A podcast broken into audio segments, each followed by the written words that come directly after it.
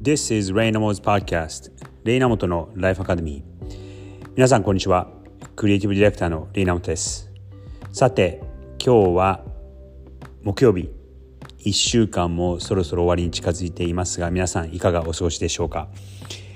最近ですねクライアントによく聞かれる質問の一つにメタバースについてどう思いますかっていうのをよく聞かれます。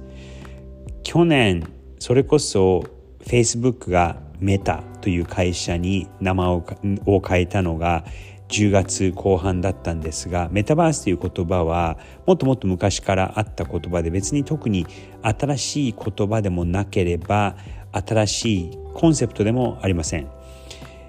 Facebook のようにそこら中で使われているそして何十億人という人に知られているサービスの会社が Facebook からメタに変わるというのは大ニュースだったのでそれがある意味火付け役になってこのメタバースっていう言葉が、えー、走り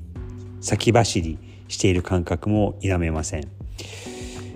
でですねあのまあこれケースバイケースでもあるんですけども、えー、ある意味今やっておいて悪いことでもないとは思いますけども多分ほとんどのケースが、えー、こけるというか失敗すると正直僕は思います。ちょっとメタバースのことについて簡単に説明しようと思うんですけどもこれはですね僕の説明っていうよりかはもうすでにオンラインでいろんな方が説明されていて、えー、我々もこの会社の中で参考として使っているのがこの縦軸と横軸で考えるメタバースということになります。まず縦軸で考えると、えー新規の世界なのか既存の世界なのかっていうことがまず一つ新規の世界だともうこうゼロから新しいものを作る世界例えばそうですねあの sci-fi のような映画のようなあコンピュータグラフィックスの世界だったりとか、えー、逆に既存の世界を作るというよりかは拡張っていう軸だと既存の世界の上にこう新しいレイヤーとして乗っかってくるそういうメタバースもあると思います。そして横軸で考える縦軸がその、えー、既存の世界か新規の世界だとしたら横軸だと、えー、公共の空間か、えー、プライベートな空間かそういうオープンなものかクローズなものかっていう考え方があるのかなと思います。なのでこれを使って大きく分けてこの4つの、えー、メタバースの種類に分けるとですねまず、えー、その既存の世界を拡張する拡張現実っていうのが、えー、一つ。これは英語で言うと Augmented Reality になります。で二つ目は、えー、これも既既存の世界なんですけども、えー、個人的に何か使うということで、えー、日本語だとライフログ。ライフロギング。という活動例えばそうですね Google マップを使って、えー、自分の行ったところをこうあの保存するみたいなそういうのもある意味、えー、メタバースの世界そして3つ目は、えー、新しい世界でありそして公共の空間であるオープンワールドというものが、えー、あります。そして4つ目はその逆で新しい世界なんだけども、えー、プライベートな空間プライベートワールドっていうのが4つ目のこのメタバースの種類、えー、オープンで新しいものだと例えばそうですねバーチャル渋谷みたいのがあの去年ですかね日本でもあったりとかあのゲームの世界はこういうのが結構多いのかなと思います。そして、えー、このプライベートであり新規の生活世界を創造するとなると例えばそうですねあの集まれば動物の森なんかも、えー、ある意味この新しい 3D の世界なんだけども個人個人がつながっているかもしれないけど完全な、えー、公共の場ではないこういうのが、え、またメタバースの一つなのかなと思います。でこういうことで考えるとじゃあみんながみんなここの中に入っていくべきかっていうふうに考えると僕はそうではないと思ってますしあとまだまだ入るにはえー、いろいろとこうハードルが高くてそして一般にこう受け入れられるような形はできてないんじゃないかなと思います。15年ぐらい遡ってこのデジタルという世界がそうですねそのにもっと15年20年ぐらい遡るとちょうどその時ってそのデジタルっていうものはその大学生だったりとか、えー、研究者の間で作られて使われていたものなんですけども一般市民にはなかなか受けられてなかったそれはその使い勝手が良くなかったっていうのがあります。でもうちょっと後になってそうですね2005年78年ぐらいになってモバイルというものが出てきた時もモバイルももう古い時期から、え、ずっとあったんですけどなかなかこう爆発的にこう伸びずに、え、例えばそのビジネスの人がそのブラックベリーとかってっていうデバイスをメールだけを読むのに使ってたりした。でその時に、えー、iPhone が登場し iPhone も最初のスマートフォンではなかったんですけども明らかに、えー、その当時既存の他のスマートフォンよりも全然機能も良くて全然使い勝手があいいものだったので、えー、どんどん皆さんが買ってそして使われるようになったそしてそのモバイルの世界ということが広がったことによりソーシャルの世界もできたっていうのが背景にあります。なので今のメタバースの状況はまだこのメタバースでおける iPhone というような存在が出てきていない時期だと思うんですね。なのでそのメタバースとだってその 3D の世界に入ったりすることはできなくはないんですけどもこのヘッドセットをこうつけて、えー、結構こう見苦しいそして使い勝手も良くない環境で、えー、使ってるのでごく一部その興味のある人しか使ってない。なのでこのモバイルに対して iPhone が登場したようにメタバースに対してのその iPhone っていうのがまだ登場してないので、えー、伸びたとしてもちょっと限られているのかなとは正直思うのが個人的な意見でもありあとあの専門家の人たちの間ではそういうようなことが言われてます。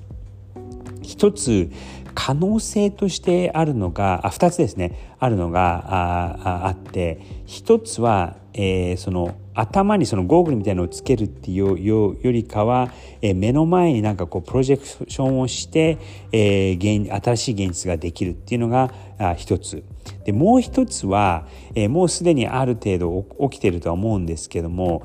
エアポッドのようなもので、えー、こう耳から音声の情報が入ってそしてエアポッドになんかまたそれが、えー、こう見えるような仕組みになって目の前に見えるような仕組みになってそして、え、耳と目でこの新しい現実ができるそして新しいメタバースの中に入っていけるっていうそういうのがちょっとそのゴーグルをつけるといういうのは形の違う方向であるんじゃないかなっていうふうに思います。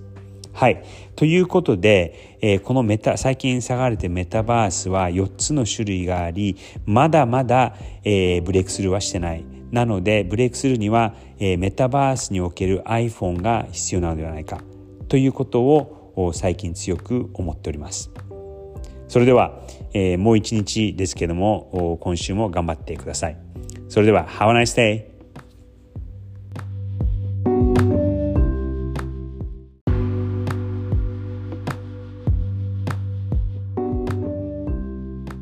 This is Raynamo's Podcast レイナモトのライフアカデミー。皆さんこんにちは。クリエイティブディレクターのレイナモトです。さて1週間もほぼ終わり。今日は金曜日の配信なので Phrase Friday 思考力を高める英語の一言。でいきたいと思います。今日の言葉は landing the plane landing the plane land the plane 一言ずつ意味を考えると非常にシンプルで直接な意味と直接的な意味と間接的な意味があるんですがこれはですね辞書で引いても出てこない表現なんですね。Land the plane. land は、え、動詞で着陸をする。the plane. 飛行機。飛行機を着陸する。飛行機を着陸させる。というまあ、至ってシンプルな表現かと思われるんですけども今日僕がこれご紹介したいのはですねその飛行機を着陸させるという意味とは全然違う状況でコンテクストでこの表現を使うと全く違う意味になるんですね。でもこれは知っておくと実は非常に特に仕事の上でえー、役に立つ言葉でもありますしその考える時に、えー、気にされておくとこれも役に立つと思います。どういうことかというと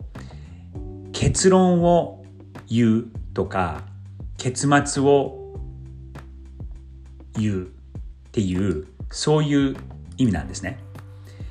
でですね使われ方として例えば会話の中で、えー、一人の人が話をしていてこうダラダラダラダラと説明をしたりとか何をこう言おうとしてるのかどこにこの話が行くのかっていう時に Hey land a plane. Land it. Land a plane. っていうふうに言うとちょっとじゃあ結論を教えて。ちょっと早く結論を教えて結末を教えて。っていうようなあの言い回しになります。でちょっとこれはかなりストレートな言い方なので、えー、上司の人に言うとかではないんですけども仲のいい友達だったりとかあと同僚の中でも使えることができます。ちょっと違うコンテクストで一つ今ご紹介したのはその会話の中で、えー、こうだらだらとこう話が続いている時に land the plane っていうとちょっと早く結末言ってよ結論教えてっていうことになりますしあと、僕がですね、この言葉を使うのは、その話ではなくて、こう、アイディアを出して、で、それを、こう、形にする、わかりやすく形にまとめるっていうのも、land the plan っていうふうに言ってます。なので、例えば、えー、僕がその、まあ、上司だったりとか、クリエイティブディレクターとして、クリエイティブチームと、えー、仕事をしているときに、言う表現として、We gotta land this plane. We gotta land this plane. って言うと、これアイディアちょっとふわふわしてるよね。We have to land it. どっかにちゃんとこう着地させなきゃいけない。っていうような使い方で land the plane. We gotta land the plane. っていうふうに言います。なので、これはなかなかあのさっきもお伝えしましたように辞書では出てこないですしいわゆるこうスラングなんですけどももう完全にそのプロ用のスラングというかその仕事の場での、スラングだったりとかあとその会話の中でのスラングなので全然その汚い言い方ではなくて、えー、比喩ですね。その飛行機を着陸させる。話だったらそのふわふわしているものをどっかにこうまとめる。仕事だったらふわふわしているアイディアちょっと抽象的なアイディアをどっかにこう目標をこう定めてそこにこう着地させる。ということで land the plane はい。これはあの特にお仕事をされている方だったりとかその何かはっきりをさせ何かはっきり物事をはっきりさせなきゃいけない時にこの Hey land it. We gotta land this plane. っていうような言い方をすると、えー、間接的な言い方なんですけども結構ストレートにこうバンっていうふうに結論に持っていく。そしてアイディアを形にするっていう時に使えると思います。ぜひ英語でお仕事をされている方なんかこうモヤモヤしている時だったりとか会話がなんか進んでない時もしくはアイディアがふわふわしている時にはこの land the plane land it let's land this plane っていう風に使われると、えー、とても効果的です。それでは Phrase Friday land the plane land it でした。試してみてください。金曜日もう一日頑張ってください。それでは Have a great day.